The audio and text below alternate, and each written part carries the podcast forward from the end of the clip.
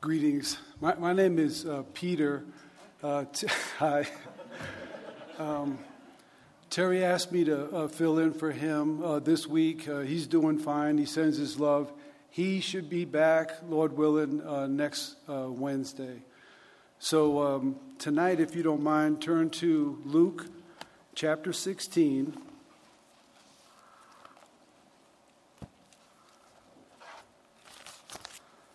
If you're using a Bible under the seat, it's on page 1205.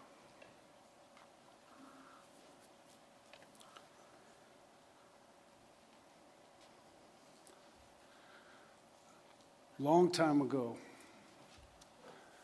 in a place far away, in a galaxy far away, I guess. My, my, we, I was uh, newly married to my bride. We were living in North Carolina. We had one child at the time. I was in the Army. We were living outside of Fort Bragg in a place called Spring Lake, North Carolina. And I was a, a private at the time. And as privates have, you have to do a thing called CQ duty, charge of quarters.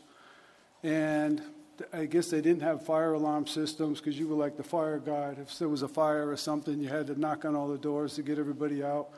But you also had to clean and um, check the doors that they were locked and, you know, walk around. So uh, one night I had this CQ duty, charge of quarters, and I got done with doing all my rounds, buffing the floors, and I, I sat down uh, take a break. And I, I, noticed the sergeant that was on duty with me, and his name was uh, Sergeant Charles. He, he was reading the Bible. And um, so I, I, said to him, Oh, um, I see that you're reading the Bible. That's, that's all I said. I, see you're reading the Bible. And he said to me, Are you a Christian? And I, I said, um, I'm, I'm, I'm, a, I'm a Catholic. Um, yeah, I'm, I'm a Christian. And then he asked me this question. And he asked me, he said, if you were to die today, if you were to die right now, would you go to heaven or would you go to hell? And I, I paused before I responded because that, that's a pretty serious question. And 40 years later, I'm, I'm going to ask that question do, do people today in the modern civilized world believe in life after death? Do you know, sadly, 16%, 16%, that's one out of six Americans, believe there's no life after death. Now, you could say to yourself, oh, that's good, 84% believe in life after death. But of that 84% that believe in life after death, a, a, a, large percent believe in reincarnation, coming back to earth and some other, uh, coming back to earth again. Others believe in joining the universe in some form of energy. And then another group believes in moving into another dimension. Today's Bible verses give us a glimpse of information to be able to answer the question is there life after death? In the context of this chapter, chapter 16 of Luke, Jesus already told his disciples he's going to be betrayed, condemned to die, and crucified. Now, we know in retrospect they haven't a clue what that means, but he did tell them that, and they're on their way to Jerusalem. They're making their way to Jerusalem. On their way there, he's teaching them. In this, the context of this chapter, he's teaching them about money. The first um, few verses, he's talking, telling them about being good stewards. Well, in the midst of this, the Pharisees are listening to him, and that's where we pick up in verse 14 of chapter 16. Now, the Pharisees, who were lovers of money, also heard these things, and they derided him. And, and derided means they, they snubbed his nose at him because he was telling his disciples how to properly be good stewards of money. And in verse 15, Jesus says to them, You are those who justify yourself before men, but God knows your hearts. For what is highly esteemed among men is an abomination in the sight of God. Starting in verse 19 is where we're going to pick up. Jesus, full of grace, and grace is one of the many attributes of God. Grace is inclined to spare the guilty.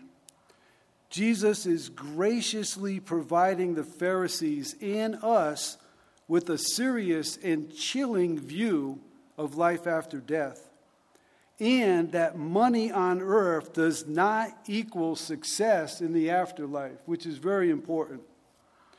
Another key point this story is only in the Gospel of Luke, and nowhere else in the Bible do we get a glimpse that we're going to see in, in this, this story.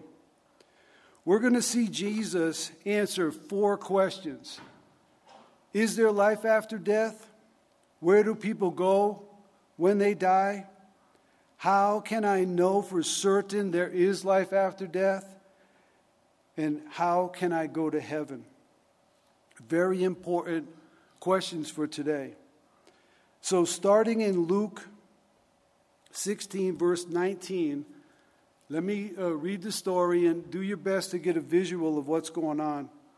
There was a certain rich man who was clothed in purple and fine linen and fared sumptuously every day. But there was a certain beggar named Lazarus, full of sores, who was laid at his gate, desiring to be fed with the crumbs which fell from the rich man's table. Moreover, the dogs came and licked his sores. So it was that the beggar died and was carried by angels to Abraham's bosom. The rich man also died and was buried. And being in torment in Hades, he lifted up his eyes and saw Abraham afar off and Lazarus in his bosom. And then he cried and said, Father Abraham, have mercy on me, and send Lazarus that he may dip the tip of his finger in water and cool my tongue. I am tormented in this flame. But Abraham said, Son, remember that in your lifetime you received your good things, and likewise Lazarus evil things. But now he is comforted, and you are tormented. And besides all this, between us and you there is a great gulf fixed, so that those who want to pass from here to you cannot, nor can those from there pass to us. Then he said, I beg you, therefore, Father, that you would send him to my father's house, for I have five brothers, that he may testify to them, lest they should also come to this place of torment. Abraham said to him, They have Moses and the prophets, let them hear them. And he said, No, Father Abraham. But if one goes to them from the dead, they will repent. But he said to him, If they do not hear Moses and the prophets, neither will they be persuaded, though one rise from the dead. And uh, Father, I do uh, thank you so much uh, for your word, and, and I, I ask right now just for your mercy as we uh, go through this, that you would just help help me to clearly explain it. And uh, may your Holy Spirit uh, guide my, my words and open the hearts and ears of the hearer, and that you would be glorified. In Jesus' name we pray. Amen. So, Jesus provides the Pharisees and us a sobering view of the afterlife and a glimpse of life after death and of hell people don't like to think or talk about death. They don't like it.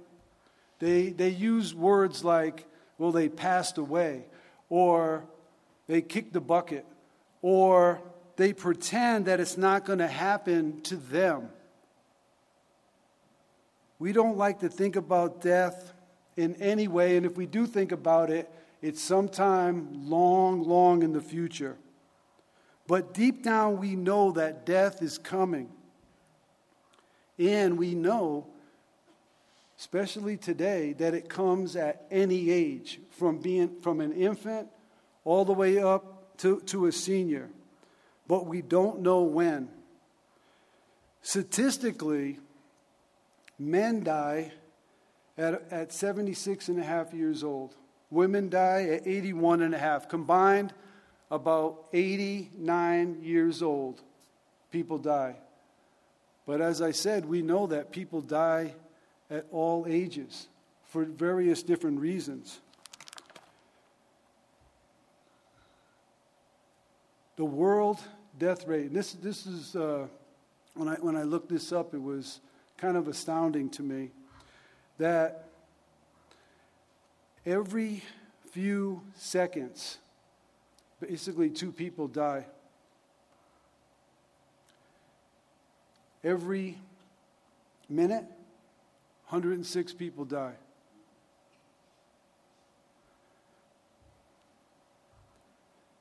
Every hour, over 6,000 people die. Today, basically 153, 155,000 people are going to die. Now, what's sad about that, right? And we, it's good we have that knowledge that people are dying all around us, right? Is that the ones that believe in reincarnation, the ones that believe in going to another dimension, the ones that don't believe the way of salvation. In, in one of my favorite uh, poems, and uh, it's by Edmund Vance Cook, and it, it's over 100 years old. And it, the name of the poem is How Did You Die? And the, the last verse is Death comes with a crawl or it comes with a pounce. And whether it's slow or spry, it isn't the fact that you're dead that counts, but how did you live and why? Now, the whole poem is really about living. So I'm going to ask you and myself do I live believing in God's word? Because that's the trump of this section. And, and you'll see what I mean in a second. First question Jesus answers Is there life after death?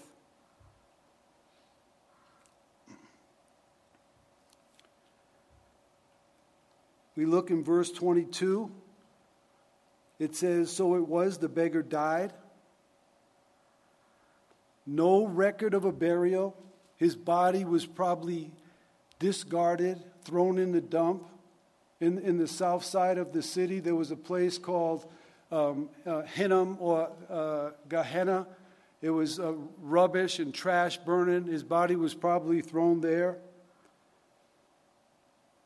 But as that verse goes on, verse 22, so the beggar died, but he was carried by angels to Abraham's bosom. So he might not have had a burial, but he had some pretty awesome um, pallbearers, right? Carrying him to Abraham's bosom. In verse 22, we see the rich man also died and was buried. He probably had a huge funeral with celebrities um, galore, people speaking how great he was at his funeral. But we see in 23 that he's in Hades. And now we see the great reversal, okay? The great reversal. The beggar, now Jesus is telling this story to Pharisees, remember? So the Pharisees would have thought when Jesus was describing describing the, the beggar they would have said, That's a cursed guy. And why? It's in verse 20, he's full of sores. He's laid at the, great, the gate. He's probably crippled. He's, he's desiring to be fed with the crumbs which fell from the rich man's table. He's probably hungry. So he's unhealthy, crippled, hungry, and he's ignored by the rich man. The rich man in the story, as I read it, he knew Lazarus. He said, Father Abraham, tell Lazarus to go dip his finger in the water. Go, go tell Lazarus to go talk to my brothers. He knew who he was. He walked by him all the time. Ignored by people, the dogs came in verse 20 and licked his sores. Now, we don't know if the dogs, if he, was, he didn't have the strength to push him away or the dogs were helping him. But the point is, they were licking his sores. And in verse 25, the sum of his life, it says, he received evil things. That was the sum of his life, Lazarus. But the great reversal is, in verse 25, it says, Now he is comforted. Now he's comforted. I love it in Psalm uh, 34 it has a verse and it says, The poor man cried out, and the Lord heard him and saved him out of all his troubles. When some people think, and, and I don't know, I, I read a lot of commentary on this, and they some say it's a parable, others say it's not a parable because Jesus, and only one in the scripture where he actually names a person. So we don't know. So you, you can decide for yourself. But the name Lazarus, in some ways, Jesus could be just driving home a point because the name Lazarus means whom God helps. So he's talking to the Pharisees. There was a beggar named Lazarus. He's full of sores, laid at the gate, desiring to be fed from uh, the crumbs that fell from the rich man's table. Dogs licked his sores. And the Pharisees are like, that guy's cursed by God the great reversal, though. It doesn't mean that just because you're poor, you're going to be rich in heaven, or just because you're rich, you're going to end up in hell. But it's, it's, the, it's what's going on in your heart. But there is a great reversal here. Now, the Pharisee, the rich man, they would have looked at him when they're des- describing him, when Jesus is describing him, they're going to go, That guy is blessed. He's clothed in purple. Only the very rich wore, purple. They had to take a certain shell and squeeze out the dye from it. It taught, took thousands of them to do it. And then in fine linen, Jesus is basically saying even his undergarments were just so fine, special undergarments. And that he fared sumptuously every day. He lived in luxury. The sum of his life, he received good things in verse 25. Probably a religious guy too. How do I say that? Because in this in verse 23, he knows who Abraham is, and in verse 30, he, he knows the word repent. So he's probably well rounded religiously. But religion doesn't get you to heaven. In his afterlife, in verse 23, it says he's being in torment. In verse 25, it's tormented in flames. In verse 28, it's a place of torment. Clearly, we see there is life after death. One is in a place of comfort, and the other is in a place of torment.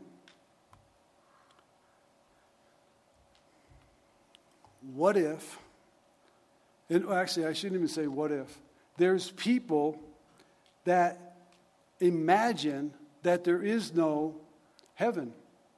In, in the lyrics of this uh, ni- uh, 1971 song, Imagine, it says, Imagine there's no heaven.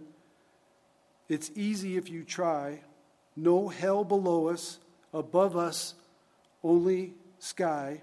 Imagine all the people living for today. Imagine there's no country, it isn't hard to do, nothing to kill or die for, and no religion too. Imagine all the people just living in peace. I, I know you guys have seen this before. No Jesus, no peace. No Jesus, no peace. It, it's, it's, you can't do it without it. So what you can imagine there's no heaven, but there is. And you can deny there's no heaven. This is uh, Stephen Hawkins, Britain's most renowned scientist. He had an IQ of roughly 160, equal to Einstein, and an outspoken atheist. The, this is a couple of his quotes. The belief that heaven or the afterlife awaits us is a fairy story for people afraid of death. Nothing beyond the moment when the brain flickers for the final moment. The brain as a computer which will stop working when its components fail. Now, I'm going to say that God was so gracious to him, allowing him to live 76 years. He did have ALS, uh, commonly referred to as Lou Gehrig's disease, but for 76 years he had a chance to, to figure it out. Lennon, on the other hand, was gunned down. He basically um, Mark David Chapman came to get an autograph. He uh, signed the autograph, and then a few hours later, he waited outside his apartment. Lennon was approximately 40 years old. Was walking. He walked by him, and Chapman shot him. shot five times. Four, four bullets went into his back. He died on the way to the hospital. Lennon was 40 years old when he died. Chapman said that he shot him because Lennon, and I don't know if you know this, Lennon made the comment that the Beatles are more popular than Jesus.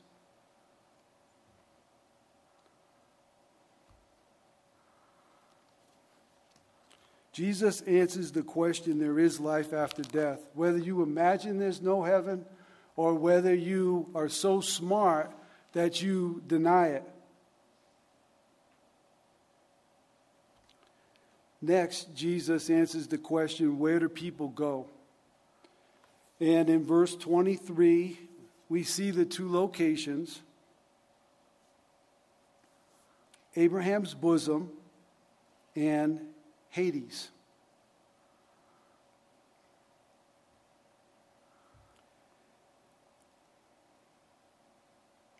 Hades is the Greek version equivalent to Sheol. And both of these locations are considered the place of the dead. I have a, a little graph here, but I'm not going to spend a lot of time on it.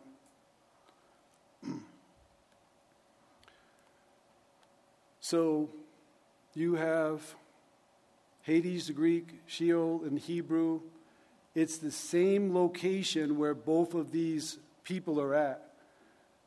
Um, the rich man's in the place of torment. Abraham, uh, uh, Lazarus is in Abraham's bosom, a place of comfort, and there's a gulf fixed between them. And if time allows, I, I will go back over that again. In one of the commentaries, it says that Hades, called hell in the King James Version, is described as a place of torment and anguish. In, in this verse, these verses right here, Luke uh, 16, 23 and 24, the rich man went there immediately upon death. Scripture's teaching is that all who die in their sins will immediately go to hell or Hades where they will remain conscious of their misery and despair until summoned before God at the great white throne judgment. These who reject God's mercy must face his wrath, and they will eventually be judged and cast into the lake of fire. The lake of fire, the eternal punishment, which means it goes on and on and on, was never intended for man. God ordained the lake of fire as a final stop for Satan and his army of fallen angels. Regrettably, legions of unrepented people will, by their own volition, spend eternity with Satan and demons who join his unholy rebellion. The poet Milton described the damned as those who prefer ruling in hell over serving in heaven. Indeed, those who choose hell are rebels to the very end. And, even this guy, he doesn't ask, the rich man doesn't ask God for mercy. He doesn't even mention God. He, he cries out to Abraham, Abraham, have mercy. He, he doesn't say, God, I, I messed up, I done wrong. And then he's bossing Lazarus around like he's, like he's still like a chump.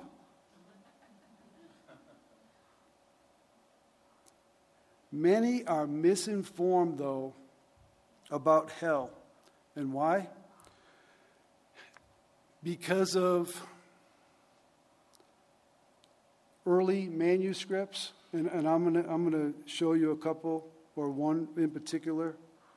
Um, movies, music, and these uh, movies, music, and manuscripts create myths or urban legends about life after death.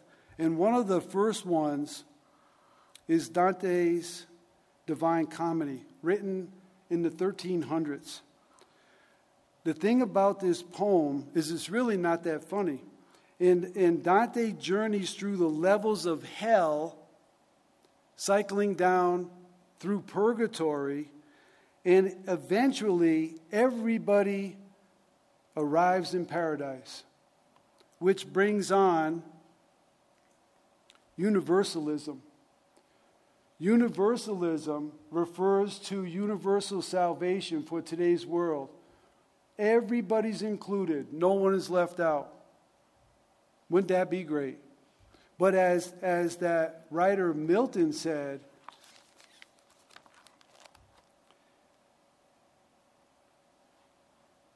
the damned as, as though they prefer ruling in hell over serving in heaven.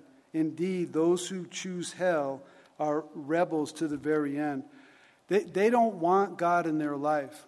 And, and actually, they have to step over the, uh, the, the crucified, risen Christ. I mean, that Christ did everything for us. So then we go to the, to the movies. And, and I know I, I, I, like watching movies, right? But you know that sometimes they have some warped views of angels and devils, and, and, and actually, it, it leads to like a lot of things that aren't true, like, like jokes, you know? And like th- this is, I demand to see a lawyer. You've certainly come to the right place. And, and we can laugh at that. It's, it's funny. It's a good lawyer joke, right? But Satan is not in charge in hell.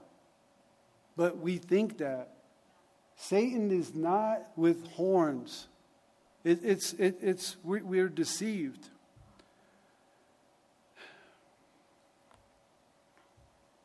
This one blows my mind with Christian Bale. Um, during the Golden Globe Awards in 2019, you know, he, he thank you to Satan for giving me the inspiration for playing this role. In the role, if I, if I got it right, he was playing, portraying the Vice President uh, Dick Cheney in the movie Vice. But, but he said that, and everybody laughed. Ha ha ha. It's, it's really sad. Hell's not a joke. It's not a party. You know, you hear people say, oh, I'm, I'm going to go to hell. All my friends are going to be there. It, it's not like that.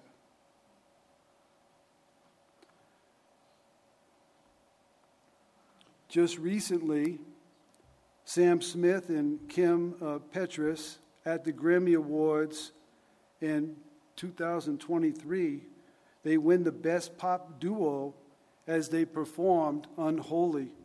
so proudly, just, you know, it, it's sad.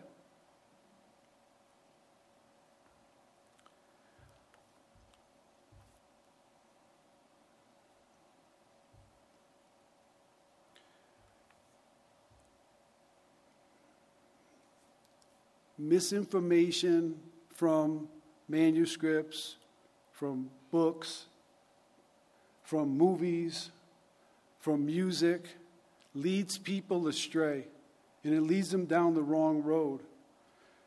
This is the manuscript that we want to study, and, and, and you'll see what I mean in a second. We have others that maybe they're well meaning, maybe, okay, but they still lead people astray. And this is a real big one. I don't know if you recognize him, that that's uh, Rob Bell. He founded Mars Hills Bible Church in uh, Grandville, Michigan. Large mega church. And he pastored it for several years. Actually, he resigned in 2012. Now, why did he resign? Because Time magazine named him, Bell, one of the most 100 influential people in the world. Why did they name him that? Because he was challenging God's word. He authored a New York Times best-selling book, Love Wins. And you know what? Love does win. God is love. Now, God is love. It's, I'm not saying God loves. Of course, He loves, but God is love. The complete package. Love wins. God wins. But His version, He starts asking the question is, is Gandhi in hell? Why would God send Gandhi to hell? And, and this is one of his quotes God loves us God offers us everlasting life by grace freely through no merit on our part unless you do not respond the right way. Then God will torture you forever in hell? Huh. And he starts questioning God. So he gets uh, Time Magazine 100 Most Influential Person of the Year, gets a bestseller, and he leads a lot of people astray. Jesus answers the question where do people go when they die? People may joke, laugh, they may, you know, talk about a lot of different things or have their own version. But this version here, there's two locations. You go to heaven or you go to hell. Period. Next, Jesus answers the question How can I know for certain there's life after death? And this one is, is like my favorite section here. The rich man in verse 27 says,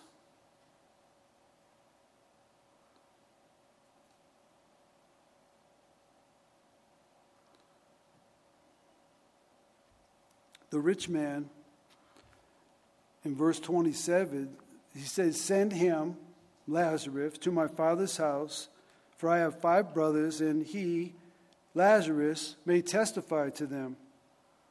In verse 30, he says, If one goes to them from the dead, they will repent.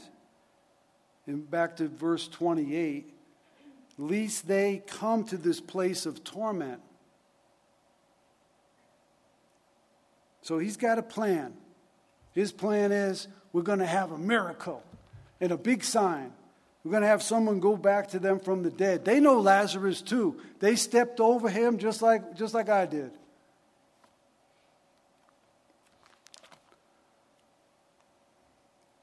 But do miracles alone change a heart?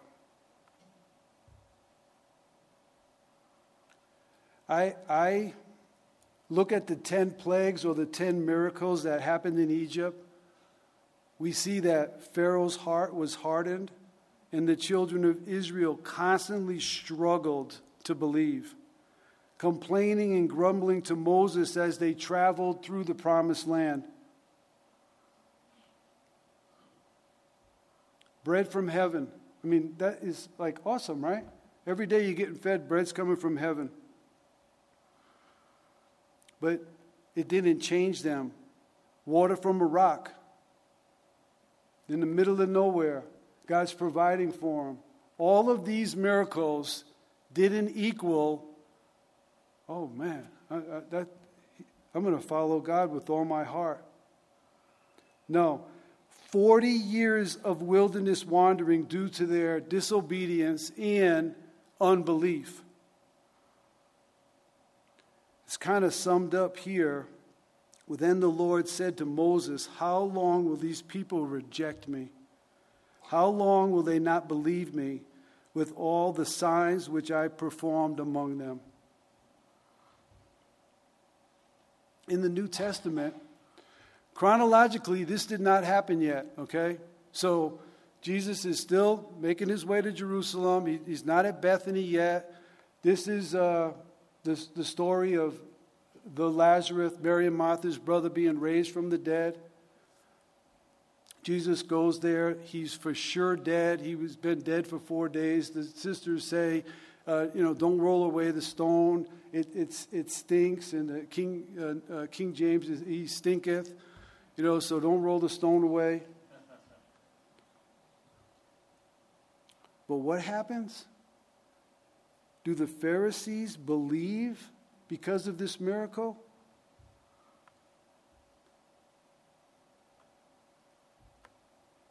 No. Actually, in the following chapter, they don't only want to kill Jesus, but now they want to kill Lazarus. And this sums it up right here where it says, Although he, Jesus, had done so many signs before them, they did not believe in him.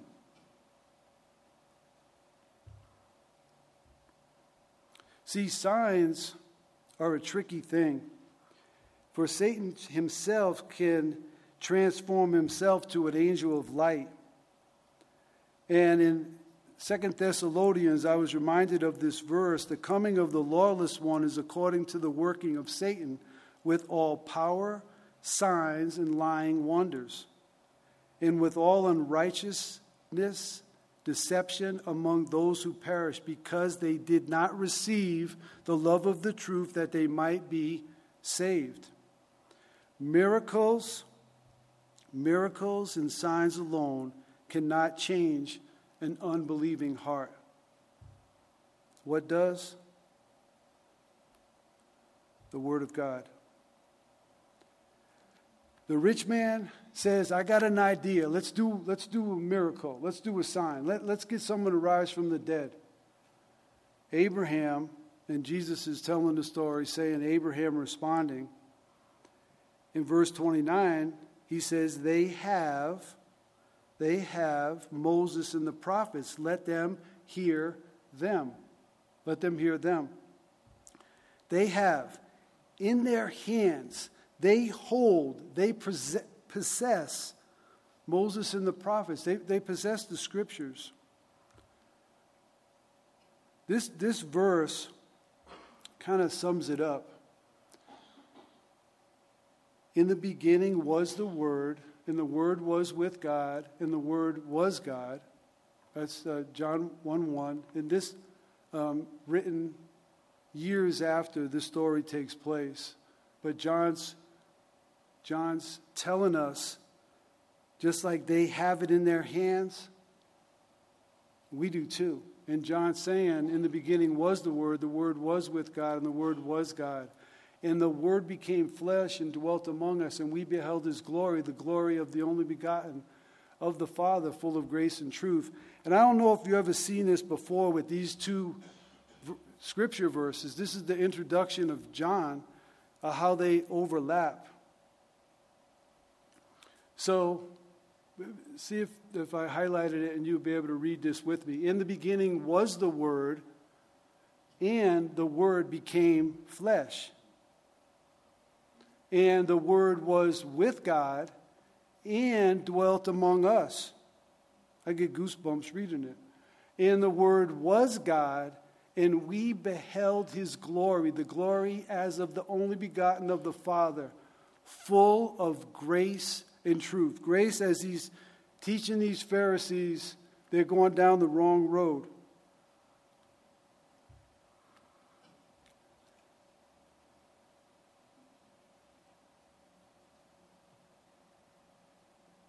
In verse 29, they have Moses and the prophets, let them hear them.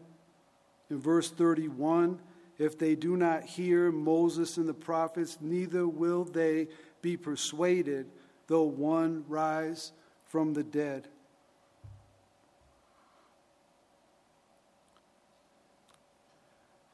And we have the Word of God is living and powerful, sharper than any two edged sword, piercing even to the division of soul and spirit, and the joints and marrow, and is a discerner of the thoughts and intents of the heart.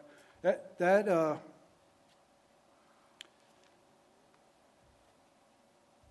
the guy, the rich man says, "Do a miracle." Abraham telling him, "It's the word of God." Remember this story? That's uh, the road to Emmaus. Now there was uh, two of them were traveling down the road after Jesus was crucified, and as they traveled, they were talking together, and they were they were really sad. And all of a sudden, Jesus came up alongside of them, and they said, What kind of conversation is that that you have with one another as you walk and, and, are, and are sad? Then one of them, named uh, Cleopas, answered and said to him, Are you the only stranger in Jerusalem? And you know not the things would have happened in these days? And he said to them, What, what things? So they said to him, The things concerning Jesus of Nazareth. He was a prophet, mighty indeed in word before God and all the people. And the chief priests and our rulers delivered him to be condemned to death, and crucified him. But we were hoping that he was who he was going to redeem Israel. Indeed, beside all this, today is the third day since these things happened. Yes, and women of our company who arrived at the tomb early were astonished when they didn't find the body. They came and they said they saw a vision of an angel saying that he was alive. Then Jesus says to them,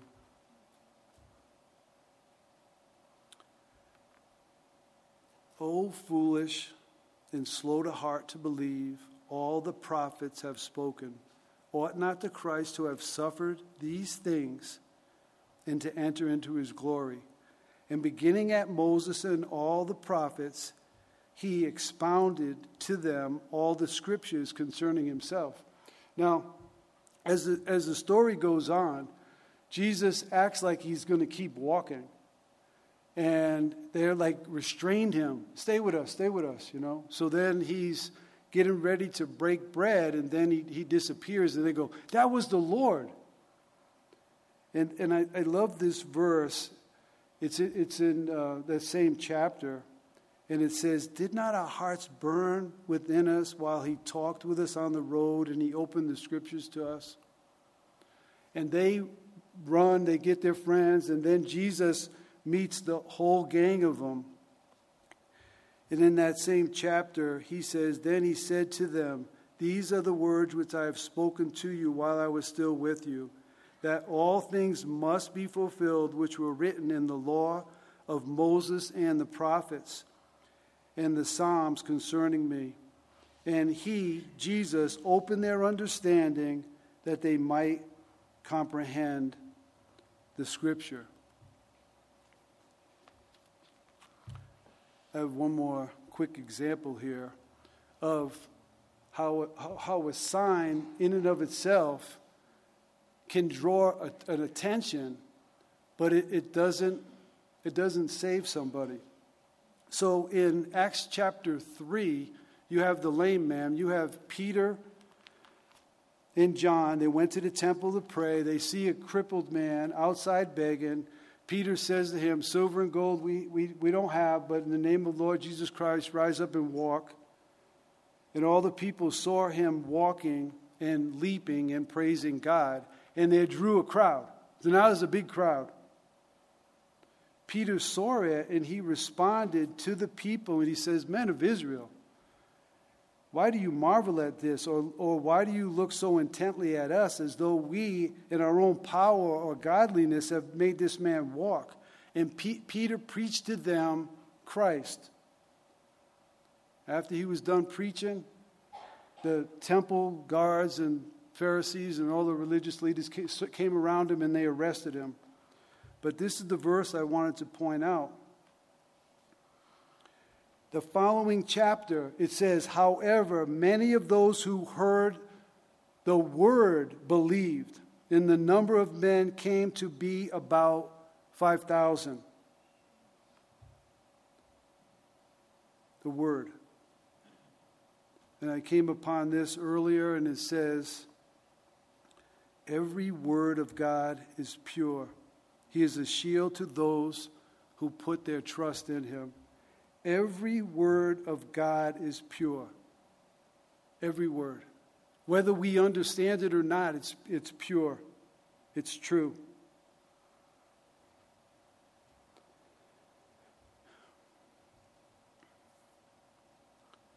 Jesus tells us how we can get to heaven. Believe in Moses and the prophets, believe in the Word of God. Now, as he was telling the story, he said there was a, in verse 26, there's a great gulf fixed so that those who want to pass from here to you cannot, nor can those from there pass to us. There's a big gulf in between. It's fixed. So the decision that we make today while we're alive have an impact on eternity, on our destination, because it's fixed.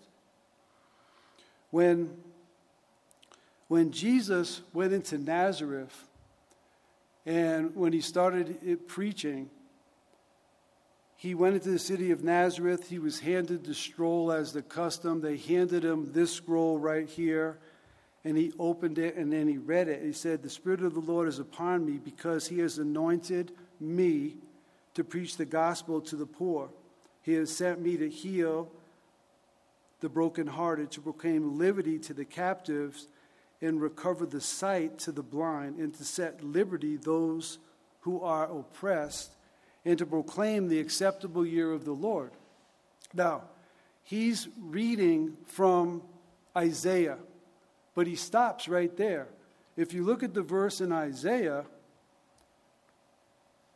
it says, To proclaim the acceptable year of the Lord and then the day of the vengeance of our God.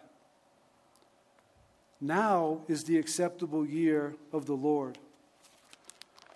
You know, I, I, I, said that story in the beginning where the guy asked me the question, asked me, you know, are, are, you, a Christian? And, um, it, well, if you died today, would you go to heaven or would you go to hell? I, I told him, I said, I, I, I'd go to heaven. That was my response. So he asked me a follow up question Why would you go to heaven? And I said to him, I'm, um, I'm, I'm pretty good. I'm pretty good. He looked at me sadly and he said that I'm, I'm not saved and I'm, I'm not going to heaven. I don't know the way to heaven. Now, he, he invited me to church and he mentored me a while, and I did surrender, because of that conversation, I, I became a Christian back in, in, in uh, 1981, long time ago. But it, but it was a great question to ask. Jesus in these verses answer the question Is there life after death? Yes, there is. Jesus also shows us where do people go after they die heaven or hell? It's, it's the, the two choices. How can I be certain that there's life after death? Because the Bible says so. That's why. This is the manuscript, this is the book that we need to follow. How can I get to heaven? I need to believe his promises. Now, to sum it up, God is holy, God is pure, God is everything that is good, and we have all sinned and fall short of the glory of God. All of us. But God has demonstrated his love towards us that while we were yet sinners, Christ died for us. God's making a way of salvation for you and my, salvation for me.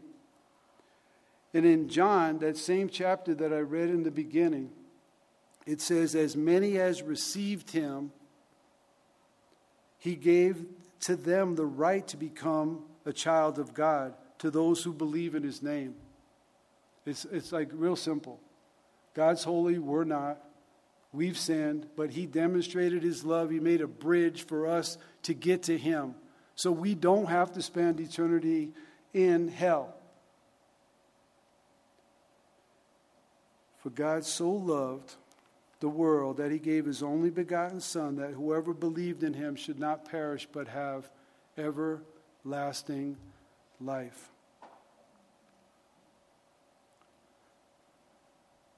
Let, let's pray.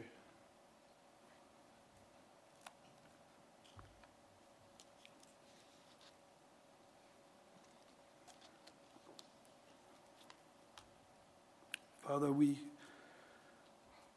thank you for your word. We thank you for your grace. We thank you for this story, this glimpse into the afterlife. We thank you for the grace you showed the Pharisees by teaching them, and the mercy you show us by just loving us day after day of all of our failures and, and shortfalls. Father, I, I do pray right now for those that are here. And I, uh, Wednesday night, probably everybody here is a believer, but, but I but if, if you would all just join me in your heart of hearts, just praying for those that are here that might not know, might not know the way. If you would pray for them with me. God is holy. And you can imagine there's no heaven. You can deny it.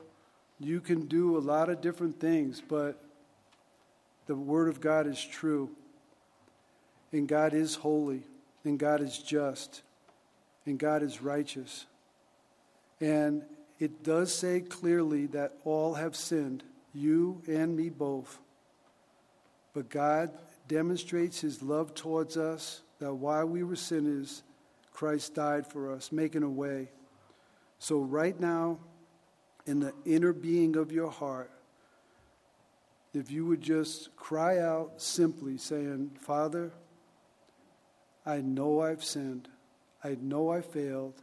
I know I need a Savior. I'm tired of doing it on my own. I'm tired of following Hollywood and all the fancy music and different magazines. And I'm sorry, Lord. Help me to follow you. Help me to believe in your word. Help me to know you more clearly. If you said that and you meant it, welcome to the family of God. We love you, Lord. We thank you for you and your word, and may you continue to minister to our hearts, continue to teach us more about you, and we just thank you for your grace. In Jesus' name we pray. Amen.